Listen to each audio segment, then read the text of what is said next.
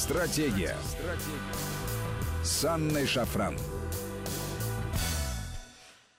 Добрый вечер, друзья. Это Вести ФМ, студия Анна Шафран. Это первая программа в новом, наступившем две тысячи двадцатом году, с чем мы а, друг друга и поздравляем вместе с Сергеем Судаковым, потому что с нами Сергей Судаков сегодня, член-корреспондент Академии военных наук, политолог, американист, ведущий Вести ФМ, наш друг, товарищ и брат. Еще раз. Добрый, Добрый вечер. вечер. Добрый вечер. Кстати говоря, программа, которую делает Сергей Судаков, «Теория империй», насколько я понимаю, пользовалась популярностью во время новогодних праздников.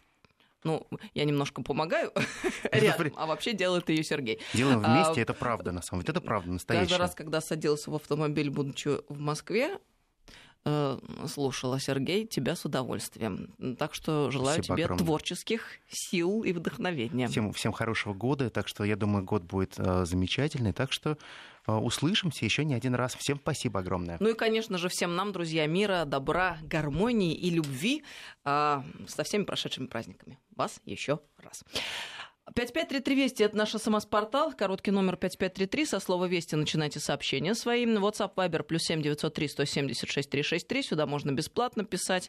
И подписывайтесь на телеграм-канал нашей радиостанции, он называется «Вести ФМ Плюс», латиницей в одно слово, «Вести ФМ Плюс», канал Сергея называется «Судаков», по-русски можно найти. Обязательно подпишитесь, там у Сергея всегда очень интересные по делу. Мой канал называется «Шафран», тоже по-русски легко можно найти и подписаться. Итак, друзья, не успели э, мы э, вернуться, вроде бы праздники были, но сколько всего успело случиться, собственно, как и предполагалось. И мы-то знали, что все не будет так гладко и спокойно. Но на самом деле события произошли, события очень серьезные. Э, как гром среди ясного неба прозвучало в первые дни Нового года новость о шаге Трампа и Соединенных Штатов в отношении Ирана. А сейчас разворачиваются события по поводу ситуации в Ливии, идут переговоры. Ну и на Туманном Альбионе тоже не все спокойно, до такой степени неспокойно, что аж королева собрала срочное собрание из членов своих семей для того, чтобы решать дальнейшую судьбу Гарри и Меган Маркл, поскольку они совершенно уж как-то нестандартно поступили, обескуражив не только всю мировую общественность, но прежде всего и э, тот самый королевский дом, к которому они теперь принадлежат. Судя по всему, эта новость все затмевает. Совершенно не верно. Только э, в Англии, но и в Европе. А мне кажется, на самом деле, почему вот эта новость она действительно настолько актуальна? Ведь э, давайте будем честны. Э, существует так называемая процедурная монархия. Или мы ее называем конституционной, ограниченной, как угодно. Но по большому счету на сегодняшний день наиболее ярких представителей монархии не так уж много. Мы можем брать восточные монархии, дефис деспотии, мы можем говорить о них, но вот прежде всего, когда мы говорим о монархии, мы не говорим о Бельгии, мы не говорим о каких-либо других королевствах, мы сразу говорим о том, что есть и была владычица Мария Британия, и у нас есть определенный символизм. Так вот сейчас мы видим, что ломается определенная вековая традиция. То есть, по большому счету, молодой принц вместе со своей женой, они начинают уничтожать то, что называется позитивная традиция монархии. То есть, по большому счету, они бросают вызов обществу и говорят, нас не нужно содержать. Мы хотим сами быть современными, мы хотим идти в ногу со временем. И они начинают уничтожать сам аристократический институт. Институт голубой крови, белой кости. То есть мы становимся ближе к народу, и тем самым мы начинаем уничтожение того, что было сделано веками. Ведь многие восприняли эту новость исключительно как демарш, а другие восприняли эту новость не как демарш, а как нормальный ход истории. В современности нет времени, нет места тем монархиям, которых надо содержать и кормить. Ведь очень дорого обходится корона. Крайне большие расходы на содержание всего того, что называется монаршего дома.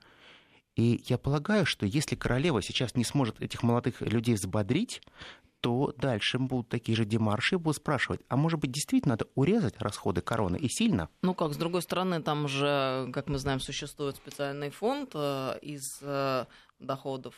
То есть некая компания, в управлении которой находится вся королевская собственность, эта компания получает значительную прибыль, потому что собственности за многие века там скопилось совсем немало, и из прибыли этой компании содержится королевская семья. Судя по всему, насколько я это понимаю, там как бы не только налогоплательщики играют свою роль, но и у самой королевской семьи тоже все не так плохо. Другое дело, откуда вся эта собственность, конечно, но это уже если совсем глубоко копать. Понимаешь, получается так, что э, вот если бы российский монарший дом также был восстановлен, то получается так, что э, сегодняшняя собственность, которая принадлежит сегодня государству российскому, она просто бы работала на одну семью. Вот об этом сейчас говорят рядовые британцы. Посмотрите, огромнейшее количество собственности, которое не работает в чистом виде на благо тех людей, которым она могла бы приносить реальную пользу. Ведь этих слов все больше и больше. Ведь огромное количество людей, те, которые недолюбливают консерваторов, и они говорят по-другому. Смотрите, вот... Э, неужели не хватает шесть миллиардов, условно говоря, в год на жизнь? Наверное, хватит. А почему не оставить, там, условно говоря, себе там, пятнадцать-двадцать миллионов на жизнь, а все остальное пустить на большую благотворительность? Да, монарший дом занимается благотворительностью. Они делают очень много работы, проделывают. Но одна проблема. Проблема в том, что истинный монарх... это все-таки нынешняя королева. Нет восприятия того, что преемственность, например, тот же Чарльз, он будет настолько рукопожат, настолько будет любим. Вы же помните, перед Новым годом был очень известный мем, когда Чарльз выступает, на него накладывают слова и говорит: «Я хочу переписать завещание в пользу моей мамы». Это нормально. Это очень смешно, это отличный мем, хорошая шутка. И в любых, в любых случаях получается так, что Чарльз, он прекрасно а, понимает... А королева уже сотый десяток. Да. Как это? Фу, боже мой, сотый, сотый десятый десяток. Десятый десяток раз менял, прошу прощения. Да, получается так, что э, действительно, дай бог им всем здоровья, но она является символом. Она является тем символом, который пережил десятки э, всевозможных раньше э, руководителей. Посмотрите, сколько, какова очередь президентов, которую пережила нынешняя королева. Ведь мы понимаем одну простую вещь. С ней уходит традиция, большая традиция монаршия, которая была веками сохранена в Великобритании. И мы понимаем, что, конечно же, всегда ищите женщины. Меган Маркл, она тот человек, который всегда будет разрушать традиции. Она их не создавала. Она хочет немножко другой карьеры. И во многом, мне, мне кажется, что она очень хочет стать настоящей Грейс. Потому что она прекрасно понимает, что монархийская принцесса очень похожа на нее. И она хочет во многом многом ей походить. И мы видим, что те демарши, которые она заставляет делать своего мужа, они как раз направлены на уничтожение вековых традиций и на модернизацию современной монархии. А я тут не очень поняла по поводу Грейса, почему Грейс Келли, она... Э... Грейс Келли также была очень... Мы же прекрасно знаем, из какого мира она вышла. Мы прекрасно Но помним... Она была актрисой, Она да. была актрисой, так же, как и Меган Маркл. И у них какое-то, какое-то соперничество друг с другом идет. Она неоднократно упоминала Грейс Келли. Она говорила, что а, она является во многом отчасти прототипом Грейс Келли. И во многом она хотела бы... Нет, пос- последователем. Последователем, конечно, не прототипом, последователем. И она во многом хотела бы менять правила игры, но менять под себя. Во многом она хотела бы быть... нечто среднее между Грейс Келли и леди Дианой, потому что она полагает, что неважно, какой у тебя есть статус и титул, главное — общечеловеческое признание. И она борется сейчас за то, чтобы закостенелые институты стали более человечными. И она хочет быть лицом монархии, не будучи в монаршей семье. Ну, вообще, это очень интересная тема, даже не столько с точки зрения финансовой, как мне кажется, а с точки зрения метафизической. Потому что, когда мы слушаем все эти новости и рассуждения по поводу происходящего в Англии, наверное, где-то закрадывается и такая жалость, поскольку, ну как же так, вот они древние аристократы, у них такие традиции, тут пришла какая-то выскочка и нарушает эти традиции. А я совершенно иначе. Кстати говоря, надо заметить, что Меган Маркл очень сильно поддерживает в Америке в то же самое время. Канаде, то есть насколько ее не любят в Англии, настолько ее любят в Америке, да, и в Канаде. Так вот, мне кажется, что это своеобразная такая обраточка и бумерангом вернувшийся ответ Великобритании за все то, что она вытворяла все последние столетия. Вот это правда, вот это правда. Дело в том, что мы всегда говорим, добро возвращается и зло возвращается. И мы прекрасно понимаем, что все желания сохранить заскорузлые институты Великобритании, то, что делает последние семьдесят лет нынешняя королева, они могут быть разрушены. Разрушены прежде всего простым желанием одного человека. Ведь по большому счету они ничего плохого не сделали. Они попросились пойти в свободное плавание, самостоятельно зарабатывать деньги, самостоятельно заниматься благотворительностью. Они же не сказали, что мы хотим уничтожить монарший дом. Мы просто хотим частично говорить больше, чем нам позволено. Мы хотим не только исполнять обязанности, мы хотим уйти от того бремени, которое налагает, прежде всего, та семья королевская, которая существует. Ведь бремя колоссальное. Меган Маркл стала тем человеком, который, так же как леди Ди, озвучила простые слова. Это очень круто, наверное, быть герцогиней, но вы не представляете, насколько это сложно и насколько это сильно зашивает ваш рот с точки зрения любых фраз, которые вы можете произнести. Вы должны быть немыми, отчасти глухими и просто уметь красиво улыбаться. Ну, я смотрю на это абсолютно вот так четко и определенно. Ты знаешь, Меган Маркл, она, как говорит о себе, смешанной расы. Понятно, что ее родители там афроамериканского, один из родителей происхождения.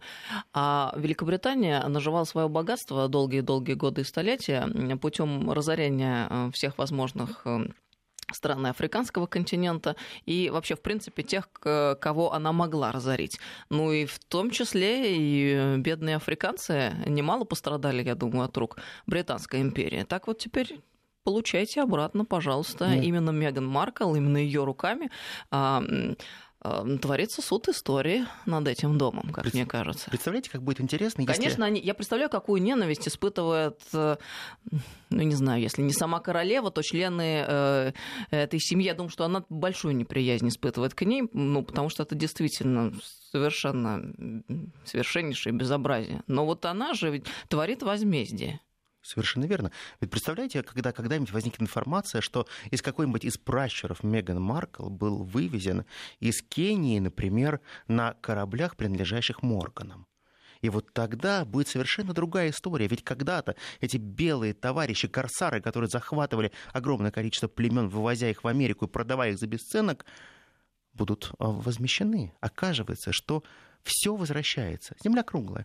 И вот система она, сдержек и противовесов, она работает везде, не только в монаршем доме. Посмотрите, вот с точки зрения большой политики, если мы даже посмотрим на Соединенные Штаты Америки, вроде бы кажется, все спокойно и они удачливы. И вроде бы Соединенные Штаты Америки делают правильные вещи, когда они говорят о том, что мы хотим следить на том, чтобы мир был более безопасным, что мир был более стабильным. Но это слова. За этими словами стоит некая другая. Всегда конъюнктура. Всегда американская конъюнктура, которая очень многим может показаться чересчур навязчивой. Ведь мы прекрасно понимаем, что то убийство, на которое пошла Америка, убив генерала Сулеймани и введя санкции против Ирана, это очередной виток большого конфликта. Это очередной, очередной виток большой, большой игры. И Трамп, посмотрите, как легко сейчас ушел от проблемы импичмента. Мы не говорим об импичменте. Все говорят исключительно о том, что такое большая геополитика. Многие смеются над Трампом и говорят, посмотрите, а Трамп получил пощечину. Вот именно так СМИ написали и интерпретировали те слова Ирана, иранских лидеров, которые сказали именно так. Это не было местью, это была пощечина американцам. Но, казалось бы, у Трампа и так не очень высокий рейтинг. Но в то же самое время огромное количество ядровых его избирателей, они его поддерживают. Посмотрите, практически никто из этих избирателей реально не отвернулся от Трампа. А значит, он играет в долгую. Он играет на тех избирателей, которые, возможно, чуть-чуть колебались и не могли проголосовать за него. Он шаг за шагом делает, предпринимает такие ходы, которые так или иначе работают на его будущее. Он прекрасно понимает, что сегодня он творит то будущее. Да, он, он чувствует себя абсолютным диктатором. Да, он чувствует себя римским цесарем, Келли, или э, абсолютно цезарианским э, стилем правления он отличается. Но посмотрите, ведь сегодняшний Трамп, он более свободен, чем Трамп э, три года назад, два года назад, даже год назад. Он сколько угодно может говорить о том, что госсекретарь ему два месяца умолял убить Сулеймани, и он сейчас наконец-таки решился на это. Но ведь смотрите, Трамп очень четко показал всему миру, ядерный конфликт невозможен. Любой конфликт, который может происходить, если он будет развернут, то это будет катастрофа для всего мира. Трамп, он показывает, что возможна борьба, но это гибридная борьба. Возможно, некие а, взаимодействия. Возможны даже договоренности с вашими врагами. Ведь посмотрите, ведь э, многие средства массовой информации показали, это факт, что Иран предупредил Ирак об ударах, а Ирак, в свою очередь, предупредил Соединенных Штатов Америки. И получается так, что вроде бы пиетет и определенный баланс сил был сохранен, но мы видим, что это не переросло в большую войну. не произошло того, чего так не хотят американцы. Нефть не подорожала. Посмотрите, ведь на сегодняшний день американцы, они очень четко понимают слово «война», когда это касается их кошелька. Они не понимают «война» как убитые люди. Когда рядовых американцев спрашивают, вот что такое для вас война? Война — это телевизор, где-то показывают, где наши спец... мы проводим спецоперации, убиваем террористов по всему миру. Но когда в результате этой войны, например, нефть подорожает очень сильно, и, следовательно, подорожает бензин, вот тогда американцам это не, будет не нужно. Как не демократам, как и не республиканцам. И Трамп, он ходит по очень острому острию бритвы. Он, он каждый раз рискует очень сильно своей репутацией. Потому что если иранцы захотят заблокировать морские пути доставки нефти, они смогут это сделать. И тогда персидская нефть будет стоить очень дорого, потому что она попросту не будет поставляться на рынке. Они могут это сделать достаточно легко. При этом не надо забывать, что огромное количество этнических иранцев проживает в разных странах мира, в том числе в Йемене, в том числе в Ираке, в том числе в Пакистане. И это те группы и группировки, которые полностью не контролируются большим Ираном. И вот здесь определенные опасности и капканы, которые Трамп а, открыл. Но ловушка еще не захлопнулась. Трамп сейчас вышел более-менее сухим из воды. Но посмотрите, что будет через месяц, через два. Мне видится, что Трамп сейчас очень сильно должен а, реорганизовать американскую военную стратегию и перенаправить ее. Ты знаешь, может ли случиться так, что вся эта история с Ираном, которая привела в тонус вообще, в принципе, весь мир, да, закончится практически ничем, что я имею в виду? Ну, давайте вспомним эпизод Северной Кореи, когда весь мир был в колоссальном напряжении, и казалось, что мы стоим на пороге Третьей мировой войны, совершенно ядерные удары и так далее. Но в итоге... как развивались события. В итоге Трамп даже стал первым президентом США, который побывал на территории Северной Кореи. Да, наверное, одним из первых американцев, наверное, вошел в первую сотню американцев, которые действительно были в Северной Корее. И а, вы знаете, что, например, вот сейчас на днях был день рождения у Ким Чен Ына, и Трамп написал ему очень теплое письмо, поздравив его с днем рождения, пожелал ему долгих лет жизни, бодрости, здоровья, хорошего настроения и обязательно успеха в переговорах, которые Т- они достигнут. Тому самому Рокетмену. Да, которого, которого он оскорблял, унижал, говорил, что уничтожит его страну огнем и всевозможными ударами. Но получается, что Трамп говорит одно, делает другое, мыслит совершенно третье. Ведь если ты на сегодняшний день все-таки не оставляешь а, Северную Корею, и ты полагаешь, что с Северной Кореей можно будет договориться, ты прекрасно понимаешь, что у тебя есть шансы. У тебя есть шансы, даже говоря неправду. Ведь зачем он пишет это письмо? А ведь это письмо для американцев, не для Ким Чен Ына, а это письмо для южан, для Южной Кореи, потому что он их успокаивает. Он говорит, ребята, поймите меня, не важно, что говорит Ким Чен Ын, не важно, какие ракеты он испытывает. Он же четко сказал, он испытывает ракеты, да и пусть испытывает. Мы тоже испытываем, все страны мира испытывают ракеты. Наши ракеты больше, наши ракеты более мощные, и у нас вообще красная кнопка более большая, чем у Ким Чен Ына. Круто. Но он же не говорит о том, что надо наказывать Ким Чен Ына.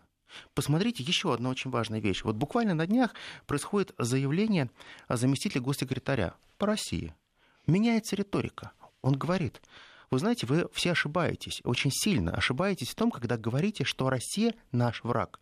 Это конкурент. Очень жесткий конкурент, очень хитрый конкурент, очень неудобный конкурент. Но вы, средства массовой информации, когда говорите о том, что мы враги, вы зачеркиваете все возможности для переговоров. А я полагаю, что именно Россия является той страной, которая позволит нам найти площадки взаимодействия как по корейскому кризису, так и по иранскому, и, конечно, по сирийскому. Россия является тем игроком, который может помочь нам реализовать и э, нормализовать ту ситуацию, которая сейчас является патовой. Потому что именно Россия может вывести нас из патовой ситуации. Я считаю, когда заместитель госсекретаря говорит такие вещи, он, конечно, их согласовывает. Но в то же самое время мы не можем не видеть того, что происходит в Иране. А в Иране проходят антиправительственные протесты после признания об украинском Боинге. требуют демонстранты наказать тех официальных лиц, которые причастны к авиакатастрофе. Ну и э, ясно же, что не могут эти протесты не подписываться со стороны американцев. Конечно. Конечно, слишком я уже системный. Понимаете, в чем дело? Я понимаю прекрасно, когда э, выходит э, митинг, например, там в Тегеране, когда по всем областям одновременно проходят митинги, кто-то все время должен контролировать. Мы прекрасно понимаем, э, как работают общественные организации. Посмотрите, какое количество людей, в том числе из Ирана, учатся в американских институтах. Вы никогда не обращали на э, то, что американцы с огромным удовольствием, как бы они ни говорили, что они очень недолюбливают иранцев, они с большим пиететом относятся к инженерному составу, который готовят в иранских университетах, и с огромным удовольствием берут их себе на работу. Вот эти все молодые люди, которые становятся высокооплачиваемыми специалистами в Америке, как я полагаю, составляют очень важную сеть коммуникаций и являются теми лидерами общественного мнения, которые находятся за территорией Ирана. Это те люди, которые вполне могут контролировать массовое общественное сознание. И, конечно же, я полагаю, что сейчас те стихийные митинги, которые проходят, они совершенно не стихийные. Так хотят, чтобы это было показано, что это стихийные митинги. Соединенные Штаты Америки умеют делать революции. Насколько они умеют расхлебывать то, что происходит после революции, ну, это другая история.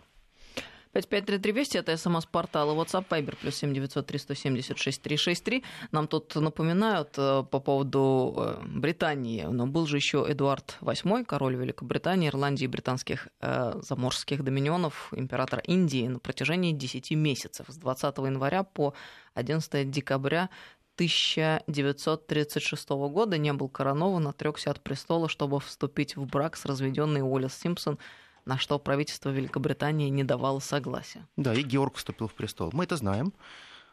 Это правда. Но это к тому, что не первый прецедент, но, тем не менее... Это, там... это другая история. Да, это другая, другая история, история. И там, возможно, и подоплека существовала, серьезное не только личное отношение, но все-таки в таких масштабах вот такие вот пертурбации, это, наверное, все-таки впервые. Да не, наверное, а точно впервые. Вспомните роль англиканской церкви, вспомните роль тогдашнего архиепископа и как он действительно сыграл в именно политической судьбе Эдуарда, и вы вспомните это. Потому что здесь все-таки другая была подоплека, и сейчас мы говорим совершенно о другом сценарии. Это другое. А спрашивают, когда ты книгу напишешь «Теория империи», Сергей, ты подумай, ответишь после новостей. Хорошо, спасибо большое. Стратегия. Стратегия с Анной Шафран. Добрый вечер, друзья. Мы продолжаем беседу. С нами сегодня Сергей Судаков, политолог, американист, член-корреспондент Академии военных наук, ведущий радио Вести ФМ, программа «Теория империй». Когда книга будет? Вот ты не ответил на вопрос. Ну, я, я отвечу очень просто, что мы активно работаем над этим.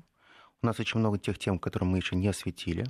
И я полагаю, что мы должны создать более целостное впечатление и целостную работу, которая понравится многим. Короче говоря, люди ждут эту книгу и спрашивают про другие империи. Коснемся ли мы когда-нибудь в ближайшем будущем или отдаленно? Я, я полагаю, это будет интересно, потому что э, мы взяли пару, которые у нас сейчас есть, США и э, Рим. Но, конечно же, есть другие империи, они также будут интересны. Я э, уже проработал определенные вещи по другим империям.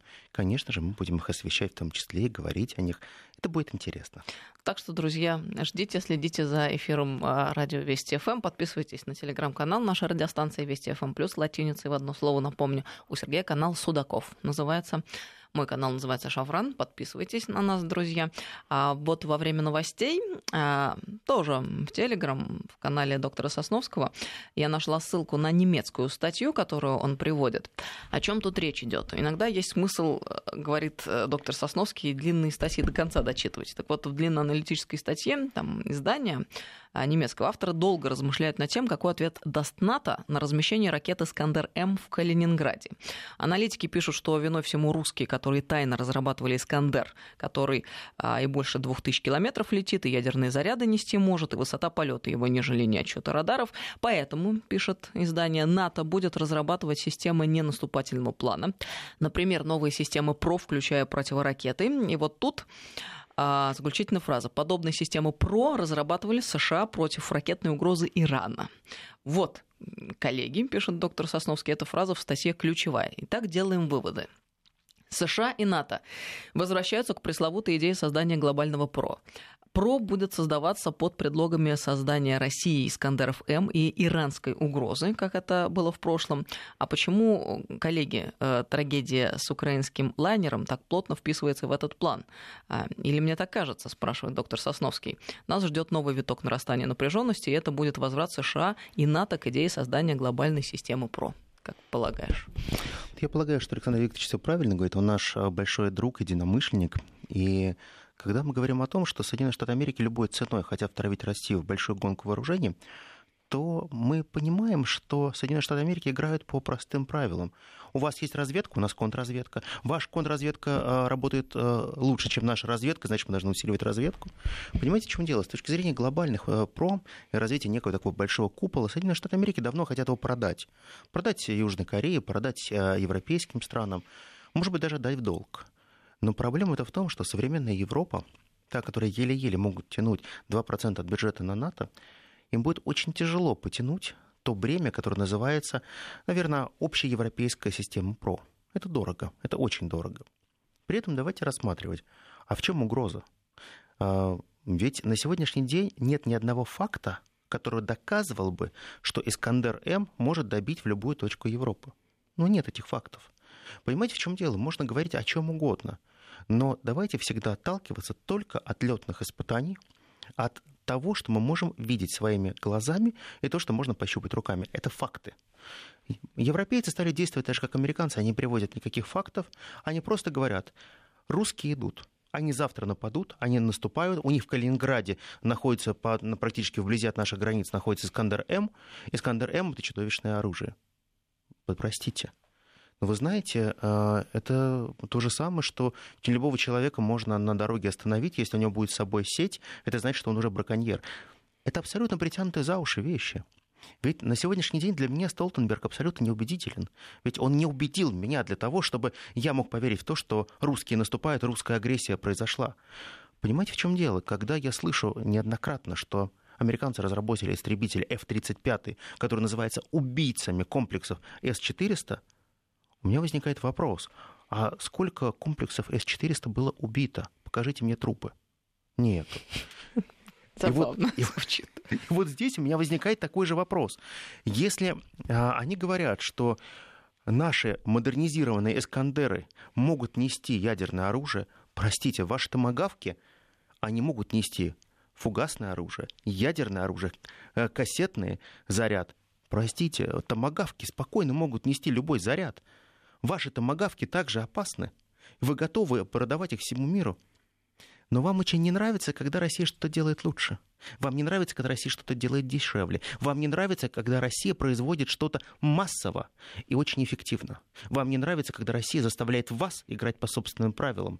Ну, по нашим правилам, не по вашим. Вы хотите играть в свою игру. И вот сейчас Соединенные Штаты Америки хотят, чтобы европейцы очередной раз открыли свои кошельки, а американцы начали бы создавать для них систему ПРО.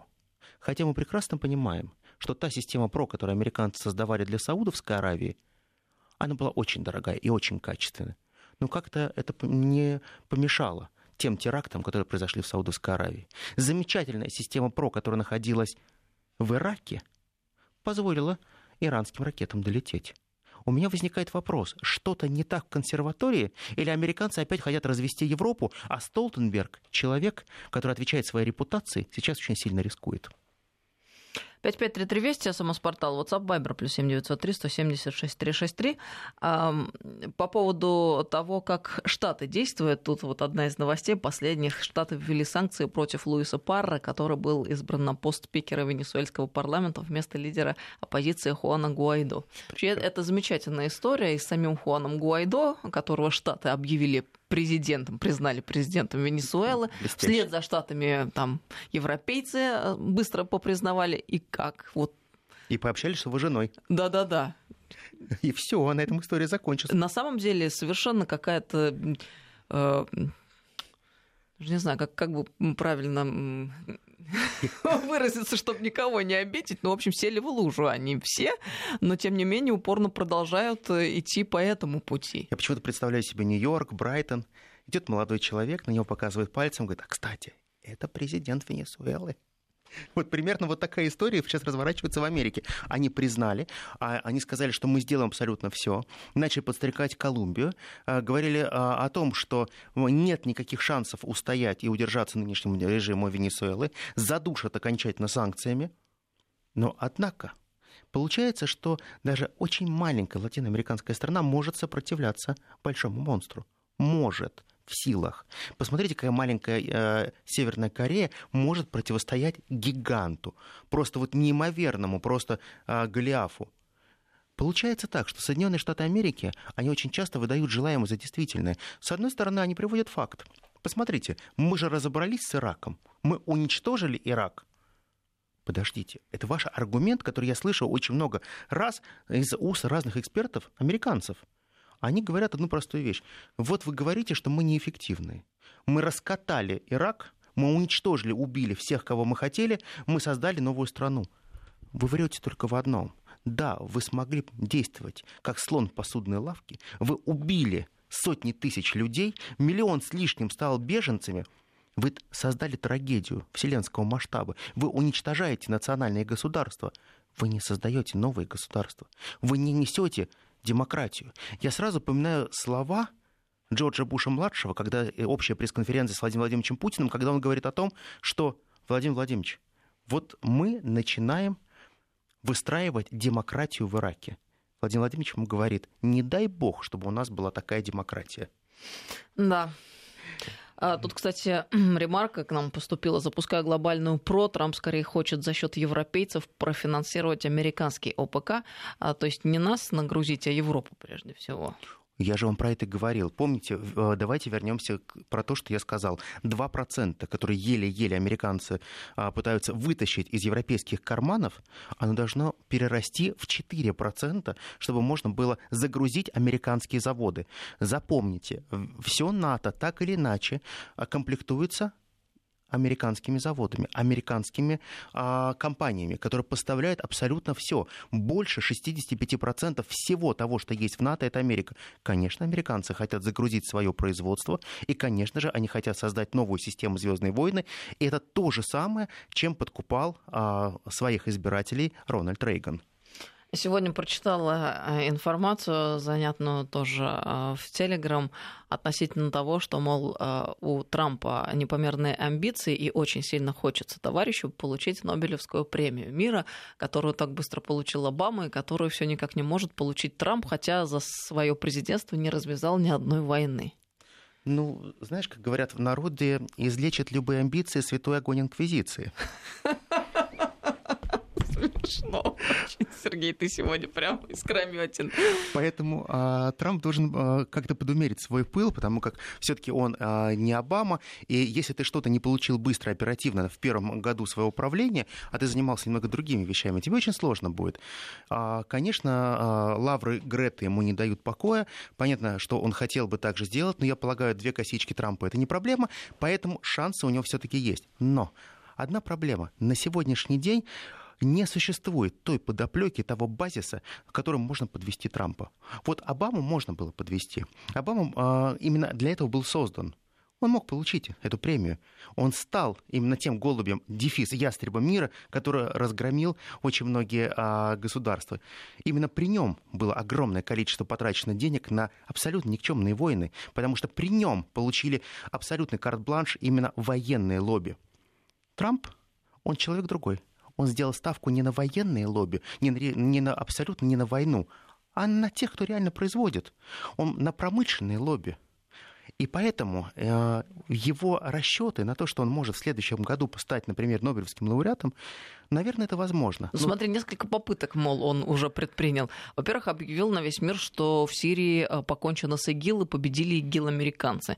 А Северная Корея, которую мы сегодня с тобой уже вспоминали, сначала какой накал страстей, а потом бац, и Ким Чен Ын отличный парень, и Трамп Северную Корею посетил. Теперь вот Иран на повестке. У меня возникает вопрос, а что-то с денуклеаризацией как-то сдвинулось? То есть ядерное оружие... Это не имеет, э, точнее, не играет существенной роли. Почему? Потому что и Обама, э, довольно сложно его назвать мирным президентом, я но, счит... тем не менее, Нобелевскую премию мира он получил. Я считаю, что надо поступить по-другому. Вот если Трамп хочет получить Нобелевскую премию мира, ему надо участвовать вне конкурса, потому что на внеконкурсной программе, которую он может организовать для себя, он вполне может на это рассчитывать. Потому что если по конкурсу, да, у него очень много недочетов, которые он не дотягивает. Но я полагаю, что если у него будет механизм торга, либо Нобелевская премия, либо следующее президентство, ну, объективно. Нам пишут, Трампу нужно за Оскар взяться. Он тут точно лучший президент США. Рейган просто актер массовки по сравнению с ним. Ну, в общем-то, иногда Трамп переигрывает все-таки. Знаешь, нам много сообщений приходит. Я просто думаю, иногда стоит их почитать побольше. Ну и людям приятно, и нам приятно тоже, что вы слушаете и пишете. По следам нашей беседы, Великобритания, считаю, как империя уже не будет существовать. Им конец, остались хитрости, шпионаж и прочее, и прочее. Как ты относишься к такому вот предположению? Ты из минеральных вод нам написали. Абсолютно согласен. Ведь мы прекрасно понимаем, как меняется роль Соединенных Штатов Америки после Второй мировой войны, насколько были большие перемены связанной Великобритании после Второй мировой войны.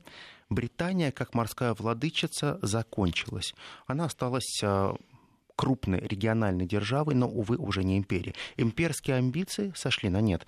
Конечно, наверное, есть большая историческая память, желание восстановить былую мощь, но Британия сама стала играть в так называемые пресловутые волны демократии. Именно она э, затеяла большую игру, которая называется «Свободный мир, демократия», и они стали э, изначально уничтожать то, что называлось Британской империей, и во многом они отпустили свою самую главную колонию, которая сейчас правит миром. И это та их ошибка, которую они совершили. Потому что не отпусти они этих одиннадцать независимых колоний, могло бы все быть гораздо иначе. Великобритания могла бы существовать уже как другая империя. А сейчас есть другая империя, действительно, американская империя, у которой границы и виртуальные границы достаточно велики. А что будет с Британией в ближайшее время? Я тут Шотландию имею в виду. Ведь Брексит, а Шотландия против? Как думаешь, там история еще совсем не закончилась? Я имею в виду именно территориальные вопросы, границы. И вот понимаете, в чем дело? Вот э, шотландцы, вот они непримиримые ребята. Они всегда будут ставить этот вопрос. Не мытьем, так катанием. Они будут все равно играть некую свою игру. И они прекрасно понимают, что мы суверенная страна в рамках Большой и Великобритании. Мы не являемся частью англосаксонского мира. Почему-то они играют по-другому. Они говорят, что мы суверен, и наш суверенитет никто еще не отобрал. Вы даже нас убить, тогда вы можете забрать наш суверенитет. Посмотрите, эти пресловутые пикты, они живут по другим правилам. Они говорят на таком же английском, на котором вам сложно будет разобрать. Я полагаю, что шотландцы еще не сказали свое слово. Они пока начинают поднимать голову и говорить определенные фразы. Но когда они начнут произносить речи, Британии будет с ними очень сложно. Ну, вообще, мне кажется, такой интересный две тысячи двадцатый год нам предстоит, и такой мощный старт был дан, и столько событий на квадратный метр и сантиметр, и времени, и пространства, что это просто удивительно. Я полагаю, такие круглые даты, как двадцать двадцать, следующая будет только тридцать тридцать. Кстати говоря, да, об этом я не думала. Поэтому нам, у нас, я полагаю, будет интересный год. Високосный, замечательный. Но мы видим, что год на, начался уже с быстрого старта. Я полагаю, вот те события, которые происходят сейчас, это очень быстрый старт.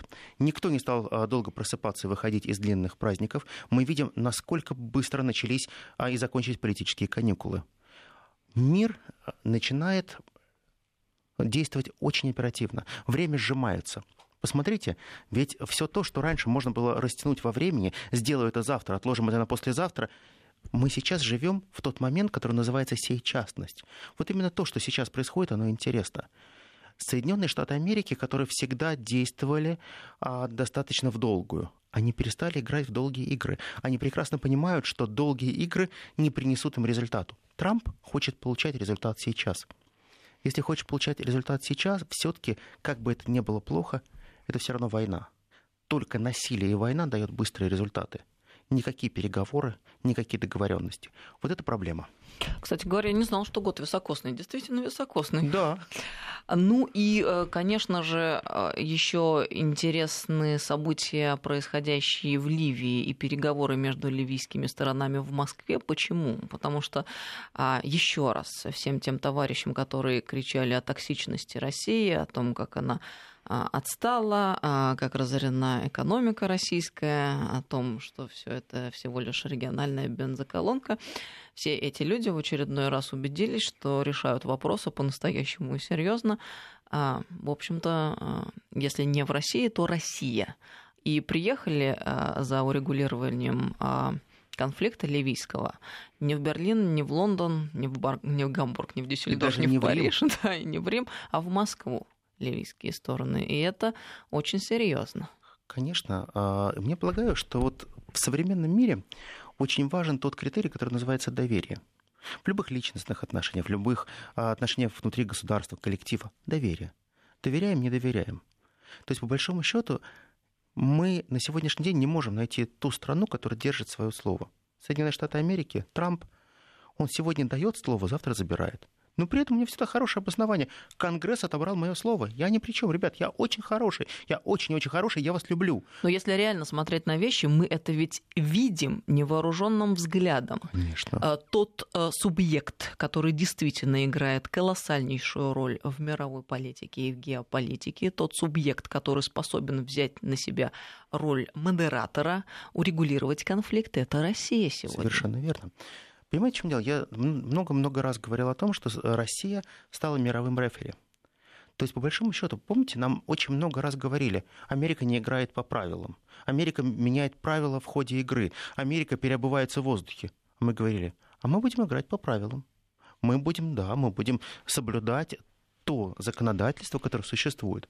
Нам говорят, зачем вы это делаете? Зачем? Вам надо также переобуваться в воздухе.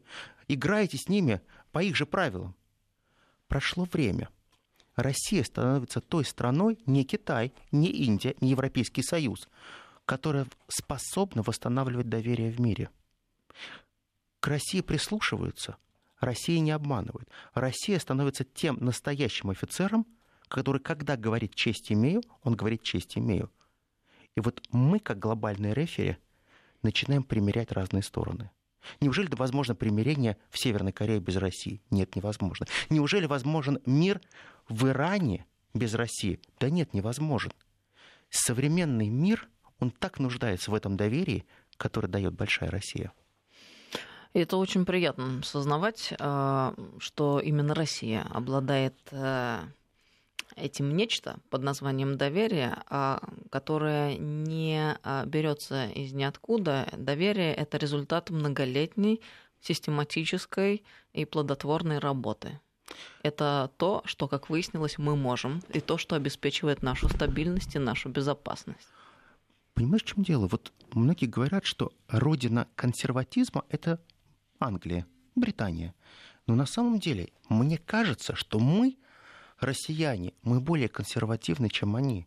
Мы больше чтим наши традиции, мы больше уважаем наших дедов, мы больше уважаем наших прадедов.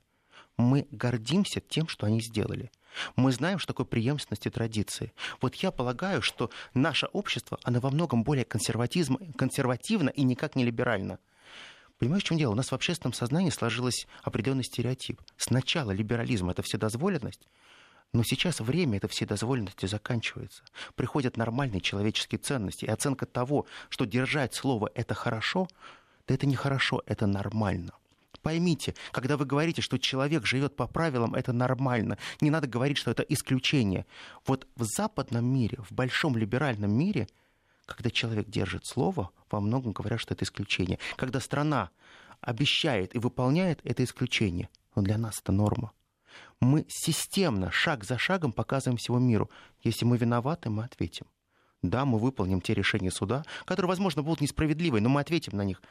Но каждый раз, когда мы системно работаем над тем, что мы совершенствуем нашу консервативную идеологию, потому что именно социальный консерватизм нас правит на сегодняшний день, мы формируем свой собственный путь. Мы глобальный рефери. Сергей Судаков был с нами сегодня в студии. Сергей, спасибо тебе большое. Спасибо огромное. Всем доброго вечера, друзья. Это Вести эф эм. Слушайте нас круглосуточно и без выходных. Доброго вечера. Стратегия. Стратегия. С Анной Шафран.